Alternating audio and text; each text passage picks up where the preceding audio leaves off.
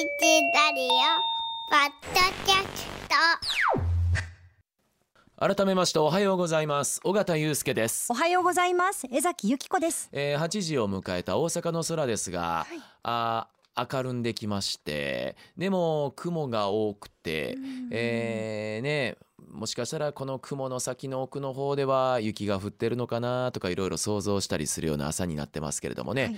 どうでしょうかね。あの神戸は青空が見えてきましたよね。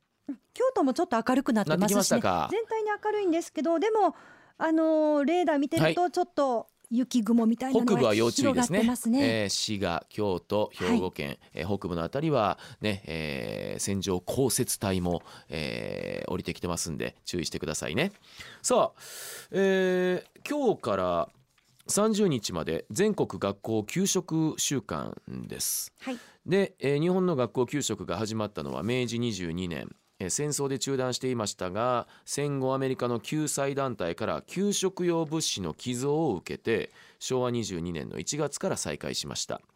学校給食による教育効果を促進するという観点で1月24日から1月30日を給食週間ということにしました。これ昭和25年度からなんですけれどもね、えーこの期間全国で給食の意義や役割について関心を深める行事が行われるということなので、えーおはパソでも学校給食特集です、えーおかずだけでなくさまざまな角度から給食を検証しますがまずは、えー江崎さんのところの中学校のお嬢ちゃんの今日の献立ちょっと見てください。1月24はい。日何でしょうか？えーっとね今日は麻婆豆腐とか。お、出てきますね、うん、なんかね世界のいろんな食べ物が出てくるってことで。学校給食週間で世界の食べ物にスポット当てたと。中華料理やったら麻婆豆腐。で韓国やったらナムル。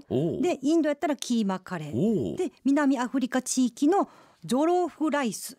はあ。あとフランス料理のワカサギのマリネとかね。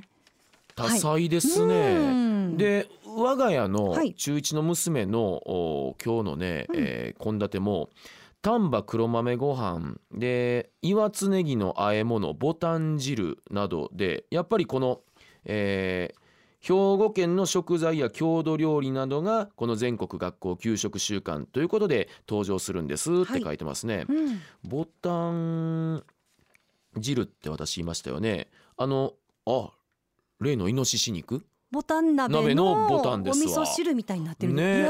面白いね。やっぱりあのそれぞれの自治体のあの給食に携わる方がこうやっていろいろあの工夫してくれてんねやね。ちなみに明日が畑でカツ飯で、カツ飯ってあれ加古川とかあっちの方やんね。はい。えーとか、えーその次豆腐飯。いろいろ豆腐飯をと書いて豆腐飯。これも丹波篠山。あーカツ飯は加古川。なんか面白いですね。はいというのもありつつ、ん。まあ給食というとですよ。まあ印象深い思い出や常識が一つや二つ皆さんあると思うんですよ。ただその思い出が世代によってはっきりと違うというのが特徴でもあるのが給食。はい。ということで給食世代間格差その1えー、アーダコーダー昨日もねうんオンエア終わってから給食についての、えーいろいろ話してたんですけれどもね、給食といえばこれ江崎さんも私と同世代だからお分かってくれると思うんですけれども先割れスプーン割れてました。あよかった。一瞬ちゃうような顔するんやめて、うん。ちょっと今思い出したんですけど、うん。確かに割れてました。丸いスプーンの先が、はい。えーその丸の中に入り込むような形でそうです私ちょっと絵を描いてるんですけど。イラスト描いてくださってる。それですそれです。でもねちょっとフォークみたいな形なんですよ。今まさにフォークみたいな形で言うと私この先割れスプーンのこれ割れてるのはフォーク機能なんですけど、はい。フォーク機能ちょっと弱めやったような気がします。なんか深さがないからあんまりさせない。させないですよね、うん。まあでもハンバーグ切ったりするのに使ってたのかもしれない。そう。そうなんかねスプーン部分で切ってなんかなんか分からんけど突き刺すような感じで食べいやでもですね。突き刺せてたささせてなかったって今なの思い返す気持ちですね。はい。でこれね、うん。もうほとんど使われてないんですって。そうですか、うん。はいあのね今お伝えしたように先割れスプーンってその先端がフォークのようになってたスプーンで、えー突き刺して食べるすくって食べるのまあ 2way ですよ。でもねやっぱり突き刺すのは難しい。うん。さらにお箸の使い方を知らない子供が増えたことから使われなくなってきました。ちちなみに大阪市でもお箸スプーンを献立によって変えているということで、はい。今娘さん、うんうん。持ってってます、お箸をですか、うん、給食セット。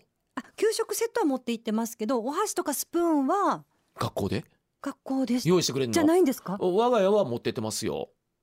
え毎日？はい。給食ある日は。給食セットでナプキン。でまあお箸あれやわ。あのスプーンが入ったこうちょっとセットあるんですよ。キャラクターもんだったりそうじゃなかったり、にそうそうそう。って感じですけど、まあでもそれはエコですねあまあまあまあね。私まあでもえエコというかでもどういう分の使ってるのかわからない。使い捨てではないですよね。でもねうん。うん。です。わからない。はい、ね。うん。えーというまあ先割れスプーンもありまして、はい。続いてはエプロンは一人一着。これ江崎さんもちょっと当時のことで、今の娘さんのことを思いながら聞いてほしいんですけど、はい。給食当番の時に着るのはエプロン、うん。ね。でかつてはクラスに10着ほどあってね、はい。当番の人が来て当番が終わったら家で洗濯してもらって、まあ週末でしょうよ。で次の月曜日に持ってくるという制度がありましたと、はい。でもし忘れたらその週の給食当番の誰かが着られないので先生に怒られますわね。うん。洗濯していないものをそのまま着る羽目になる子もい。いますわね、はい。これ最近の流れでどんどん一人一着になっていってます。で、えー全国には給食エプロンの供用を廃止した自治体がこの数年で徐々に出てきているようで例えば愛知県の豊橋市では給食当番服の供用廃止を決定して去年から児童生徒の個人所有としています。でこれは衛生用品の供用することに対しての不安の声があることなどを踏まえての判断だということなんですが例えばほら柔軟剤どうするっていうそれをめぐる各家庭の違い圧力があったりもちろんそれに対するアレルギーだったりとかまあ教養の難しさっていうのは昨今あると思うんでねはい。こうなってきてるんですがどうです？娘たちはそれぞれ自分のものを持っていて個人持ち。うん、で学校にそれ持って行ってで自分が当番の時には使います。で使ったら持って帰って洗うはずなのに全然持って帰ってきてないあるある。我が家もそれに似たようなもんです。の最後の時にはい、持って帰ってきておいってね「おいしわくちゃー」みたいな。あであのーそれで言うと私娘上の高校生で下の中学生も、はい。入学の時に給食エピロンエエプロンセットどうしますかみたいな。あの買う人は買う。で小学校の時からうちは使ってるから、はい。あ小学校のそのままいけるよねって。っていう形であもうもう個人持ちがもう当たり前のような感じで、はい。あの我が家の住んでる周辺はあのん。昨今そうですけどね。まあ、衛生面考えたらやっぱり個人の方がいいです、まあうちのはでも汚いかもしれないですけど 別の意味でね。で私自分の時思い出すとそこにねあのマスクも入れてた覚えありますね。ね。当時なんて布あのガーゼみたいなね、はい。ちょっとあのアベノマスク的な感じのをね持って行っててあと今給食キャップもほらひだひだのあるでしょ、はいあれもね三角巾というかそんなんを使ってた時もあるような覚えがありますわ。娘たちは今も三角巾みたいな感じのを使ってます。そううん、私あの個人個人に好み聞いて買ってあげたんですけど小学校の時かな。それ未だにずっと使ってます。で、はいよう言ってたんが白のね給食袋で、はい。ランドセルの横につけてそれこそプランプラン昔からよう走ってなんかおちょっとやんちゃなジャイアン的な男の子はそれをこうブルンブルン振り回したりとか そんな感じやったよね、はい。いうね、うん。えーあの思い出もありますが皆さんどうでしょうかね。それと昭和でしょうこれは。全部食べるまで遊んだらダメです。今の世の中。はい。食べられなかったらお減らししますよ。うん。びっくりしますよ。あのうちの娘たちお減らしって言うんですよそれ。ちょっと品のある言い方になってるんですよ。だから自分に合った量でさらにその日その日の体調もあるやろし減らすこと全部絶対食べなさいやないと、うん、一律に盛られて最後まで食べなあかんじゃなくてそういう柔軟な対応お減らしって言ってた。すごいですね。なんかうん。自由度が高くなってますよもうね。とあのは妻とおへらしって聞いた時あおへらしって言うのって最初思った覚えありますけど。つもおかわりしてるらしいです。あ おかわりももちろん文化としてありますよ、まだあるみたいです。あります。うん。だからなんかちょっと残しといてもらってるとか言って。うん。もちろんおかわりもはい。家で何も食べさせてない子みたいになでも江崎さんの時もおかわりあったでしょありました。ね。うん。でもまああれでしたよね。だいたい決まった男の子とかがいつも行くって感じで。大体ね給食のおかわりじゃい券で私はおいもん勝ちってのが生まれたと思ってますよ。おいもん勝ちだからみんな来るやんか人気のおかわりもの、じゃあ10人からなるでしょ。延々決まんないグーチョキパーじゃ。じゃあおいもん勝ちでじゃんけんほんってまあまあ多いものが勝つ、はでおいもん勝ちといえばお芋？ちゃうがな。グーかチョキかパーで聞いてんねおいもん勝ちといえば何出す？何が多い？えあそれ文化なかった大体パー。パーがはい。あの主流。ですか？もそれちょっとはいあの、一瞬忘れてパッとグーとかチョキとか出しちゃう子がいたら、うん、あのどんどんどんどん。追いもん勝ちといえばパーででもうずっと追いもん勝ちでパーで決まらなくなっていくっていう。これはもうありましたけどもね文化、はい。今あんのかな？ね追いもん勝ち文化うん。ねちょっと気になりました。ねねまあ給食って嫌いなものももちろん出てきますし食べきれないこともあるでしょ？かつてねなかった？昼休みに入ってんのにさらにその後の掃除の時間も残ってちょっとはい。机寄せてね、うん。食べてる子をおってあとこれもあるあるかと思うんですが残したパンを机の中に入れて干からびさせる子。これ男子に多かった。で干からびさせる子で済んだらええねんけど、ちょっとあの青カビまで育ててしまう。あうーんこうね、はい。ちょっと後ろの席からそれが見えてたりするんですよね。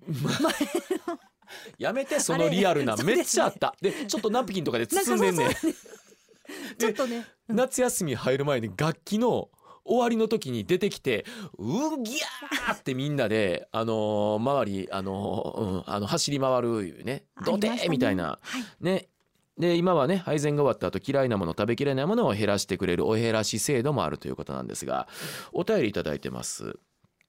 天理市から来ました44歳の男性。これねあの場所と年齢層大体大事ですよ。時代背景と場所と、私は小学生の時の給食に出てきたコッペパンが大嫌いでした。大嫌い言っても選択肢なかったもんねこれ。コッペパンか食パンやったもんね。はい。それでも先生に食べろと言われたので黙って机の奥に隠して持ち帰っていました。時々そのコッペパンをそのまま放置してしまいカビの生えたカビパンとして先生に見つかりよく怒られた記憶が残っています。でもそのコッペパンを揚げた揚げパンがメニューとして出てきた時はあのパンと同じパンなのかと思えないほどに美味しく毎日が揚げパンなら良いのになと思っていました、えーちょっとこれいろんなところあります。揚げパン出てきた？出てました。僕なかったんよ。でも今娘たち揚げパンが出てきててはい。人気メニューなんよ。美味しいですよね。らしいね。砂糖まぶしてあってあらしいね。少し甘いんですよ。なんなんその手の加え方？羨ましい。えでもやっぱり別物なの？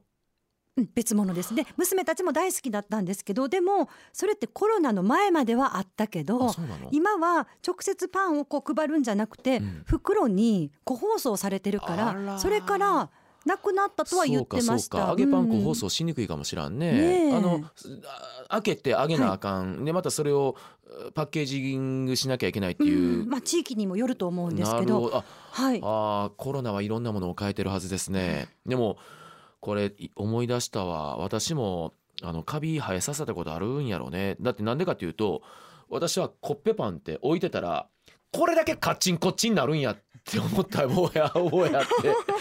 え？これもちろん食べませんけど歯かけるやつちゃうっていうぐらいコッペパンって硬くなんのよ。だカビさせる前の手前まで私は生育したことがあったんやろうね。はい。うん、人間って偉いもんでそういう記憶は抹消してるんやろね。でもコッペパン硬くなるんやと思った記憶はあります。あ揚げると美味しいんや。私それ経験してないわ。まあこのように給食を取り巻く環境も変化してきてるんですがここで一冊の本をご紹介させてください幻冬写真書から出てます給食の謎日本人の食生活の礎を探るという本なんですがこれ松丸進さんという学校栄養士、まあ、学校栄養士って何かというと給食の献立などを考える仕事をしている方が書かれました。はい。こちらにも時代による給食の変化が書かれてましてね昭和ではご飯の給食が食べたい私そうです。うん。今昭和のパン給食が羨ましいないものねだりですね。え江崎さん米飯給食お米の給食どれぐらいの割合やったか覚えてる？もう結構お米やった？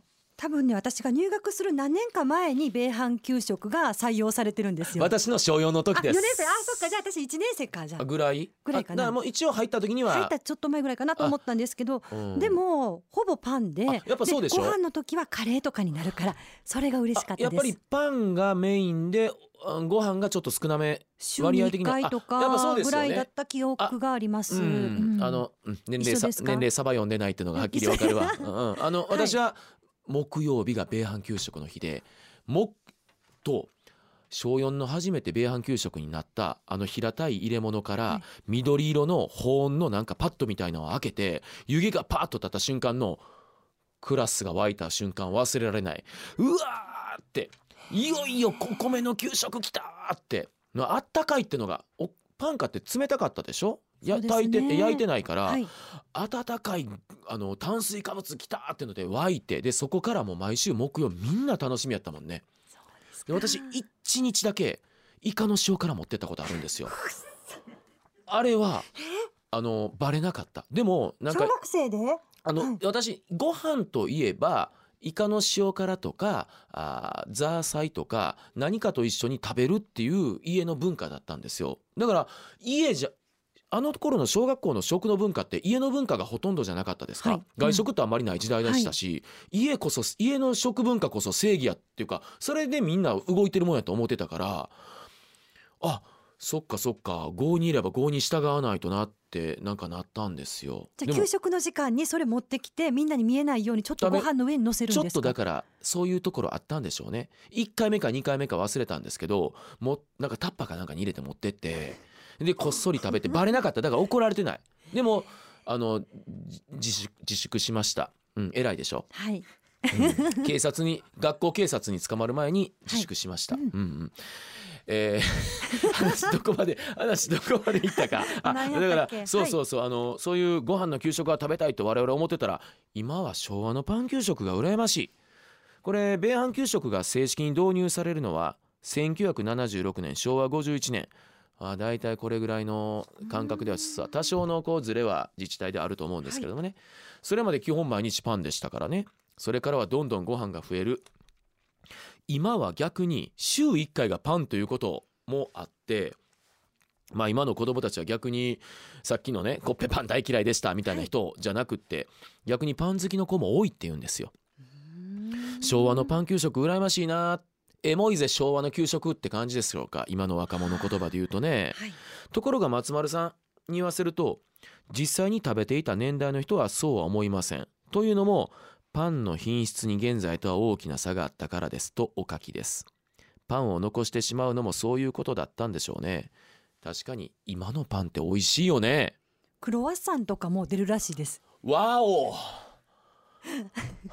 私うーん自分の中でパンの種類の違いクロワッサンもそうですけど初めて感じたのはアルプスの少女ハイジを見てて白パン黒パンって何それってちょっと上にフランスパンのように切れ目の入ったパン何それって思いましたよね。トムとジェリーのあの穴の開いたチーズ何それっていう。まだだからあんまり文化として成熟してなかったでしょ？食文化。だから私ね昔の食パンとかもパンの耳とかポソポソして美味しくなかったよ。パンの耳残す子供多かったもん、そうでしたうねん。でそれこそ耳だけ揚げてもらって砂糖まぶしてっていうのをよく家でしてもらってた覚えがあうん。るでそれになんか牛乳浸して食べるとかね。どれだけ甘ちゃんやねん私思って。揚げてもらって砂糖まぶすだけじゃなくてそこに牛乳浸すんかい。手間かかるやっちゃな言ってね。どこまでいった？で、あはい。でもそれにしてもねなぜ給食がパンだったのかっていう話ですよねこれは戦後のアメリカの援助が影響してるんですって。アメリカから援助されたのが小麦粉でした。はい。だからパン。パンが普及したのは給食の影響も大ですね。で給食に出てくる麺といえば、はい。コシのないソフト麺。どんなんやったかな？あのもう蒸したようなうどんみいやもっと細い黄色い卵色のソフト麺ああのーちょっとそれ抜けてるな。はい。昨日板垣さんも知りませんよとおっしゃってましたわ、うん。ソフト麺はね先割れスプーンでもすくうように食べられるほどの柔らかさで、はい。コシはないですわ、うん。全くないです。で松丸さんによるとこれもねアメリカの援助の小麦粉を利用したものだっていうんですね。一見うどんのようなんですけど、はい。正式にはソフトスパゲティ式麺。柔らかいんですがパン用の強力粉を使ってます。でもこれね柔らかいのは一度茹でた麺を学校やセンターで再び蒸しているので麺は伸び伸びになってます。うちのね給食では蒸し麺とか言ってた言い方するわ。なんか蒸した感のある麺でしたわね、でも子供には大人気。もう大人気でした。トマトソースカレーソースけんちん汁豚汁にソフト麺が合わされていたということですが私はこんなのなかった。焼きそばって言って出されてたわ。へえでちょもう本当に豚肉のちょんちょんとした細切れ肉の中の細の細みたいなのが入ってて、はい。ちょっとした野菜が入ってて。でもソースじゃないね。ちょっと塩焼きそばみたいな味付けで。でなんかもう麺いうかもうめっちゃ麺が短かった覚えがある。もうちぎれてるようなそれでまあまああのすくって食べるみたいな。あんまり印象ない？麺物は。ごめんな。さいここちょっとあのあ。記憶から抜けてますね。でもねこれ地域とかはい。あるから、うーん。あの一口に言えないと思いますよ、うん。抜けてないのかもしれません、はい。で今はね冷凍うどんや乾麺を使うのでこのソフト麺も登場の機会は激減してるみたいですよ。が静岡県では今もソフト麺が健在なんですって。これ松丸さん情報ですけどね、はい。まあ、というふうに給食にはね子どもたちの人気不人気つきもんでしょ？でも献立を作る側から見ると給食とはどんなもんなんでしょうね。ええ学校給食法に基づいたいろんな縛りがあるんですって。我が国や各地域の優れた伝統的な食文化についての理解を深めるという大前提があるのではい。自治体は行事食を入れましょうという目標を立てたりします。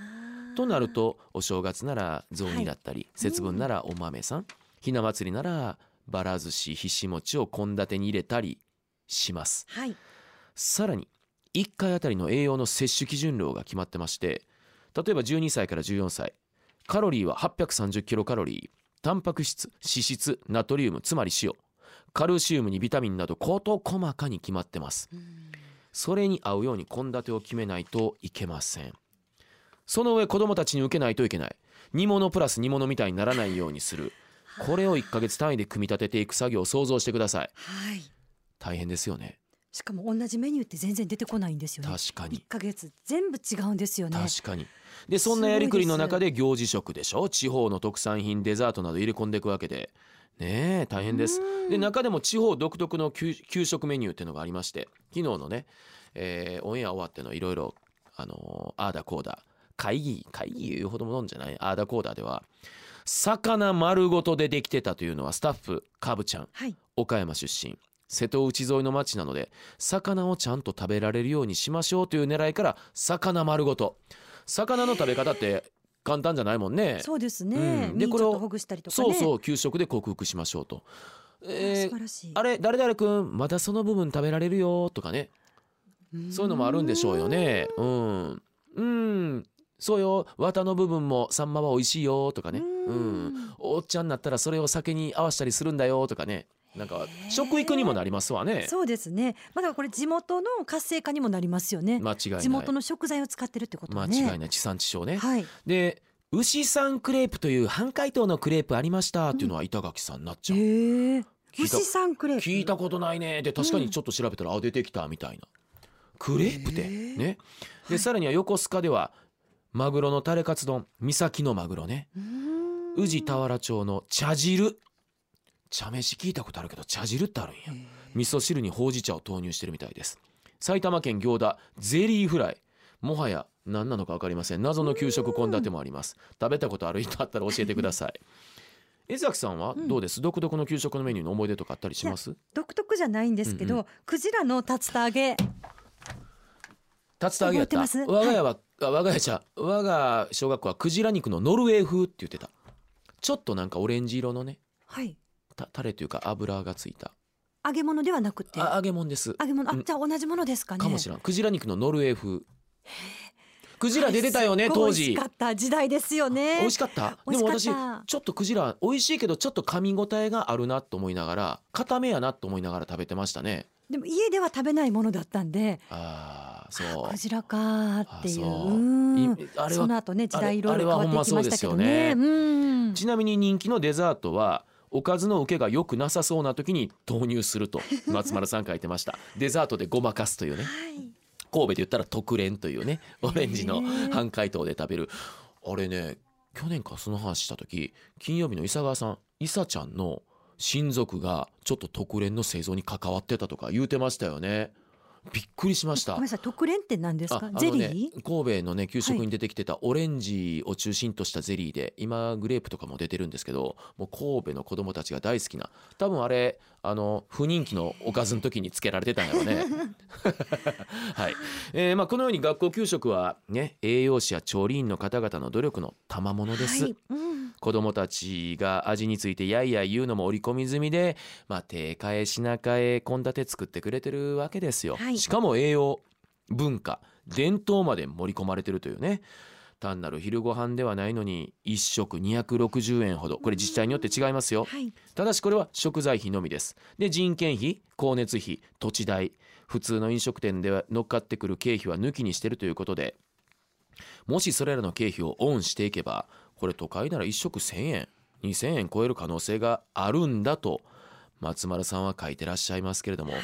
これはどう見ます？経費削減？それともっていうのはあるんですけれどもまあ今朝は給食の謎日本人の食生活の礎を探るという幻冬写真書の松丸さんのですねお話も交えながらお送りしましたがお便り届きました。高砂の匿名の方ガチさん江崎さん。私は昭和58年から定年退職まで高砂市内で小学校の給食を作っていました、はい。新献立は必ず調理実習もしました、準備。ね。でも毎日玉ねぎを使うのでこの寒い時の玉ねぎの使用は手が凍えます。そうか。あ一番最後に入ってきた調理師は玉ねぎの皮むきにお湯を入れてきれいに剥いていました。私には考えられないことでした。なるほど。やりようってのもアップデートされていくんですね。でえっとあ給食のお仕事に携わってる方々からはい。結構ね、だだいわゆる中川の人からはい。今日お便りいただいてまして、明石市41歳匿名現役ですか？そうですね。給食調理員をしているものです。30日まで全国学校給食週間ですね。私の職場の今日の献立は兵庫の味巡り丹波ご飯鶏肉の照り煮黒豆とちりめんのごままぶしボタン汁牛乳です。イノシシ肉が出ます体が温まりそうですね。え？我が娘のと結構似てるね献立、給食でどんな話になるのかリスナーさんのお声を楽しみに聞いています。あ結構明石の方ですけれども、はい。我が家の娘のとこと似てるな、はい。ラジオから給食週間の話題ということで反応しました。中学校の給食を私作っています。今日から給食週間で1週間各国の料理を提供します。あ江崎さんの娘さんのところのイメージ、今日は奈良県なので吉野汁だしも昆布かつおで取る本格的なお汁です。まだまだ書きたいところあ書きたいことありますが間もなく出勤なのでまた夜にラジコで聞かせてもらいますね、みんな給食いっぱい食べてね。では行ってきます。橿原の57歳女性の方。うん。たくさん給食に携わる方から今朝お便りもいただいてますけれども、なんかでも改めて感謝の気持ち生まれますね。こうやって一生懸命作ってくださってんねんなと思うとね。あの時の自分に謝れと言いたいです私は、うんコッペパンカチカチにして。カチカチ。うん、ねとやっぱり今思えば親の立場に立つとですよ、はい。コスパ栄養面食育面多方面において私は最強の食じゃないかと思います。でここにうん血縁関係じゃないけれどもこうやって思い馳せていろんな準備から何から苦労して献立うん作ってやってくれてはるわけでしょこのレベルで家で出せませんよね。本当にそう思います。これ厳しい管理されたアスリートレベルの食ですわはっきり言って、はいうん。食材もこんなに集められないですしね。栄養面だって全部考えてカロリー計算までしてくださってるんですよね。これはね毎年のね、はい。もうやっぱその年中行事にしましょう、ん。給食に携わるね、えー方々に感謝の念が湧いた今朝でした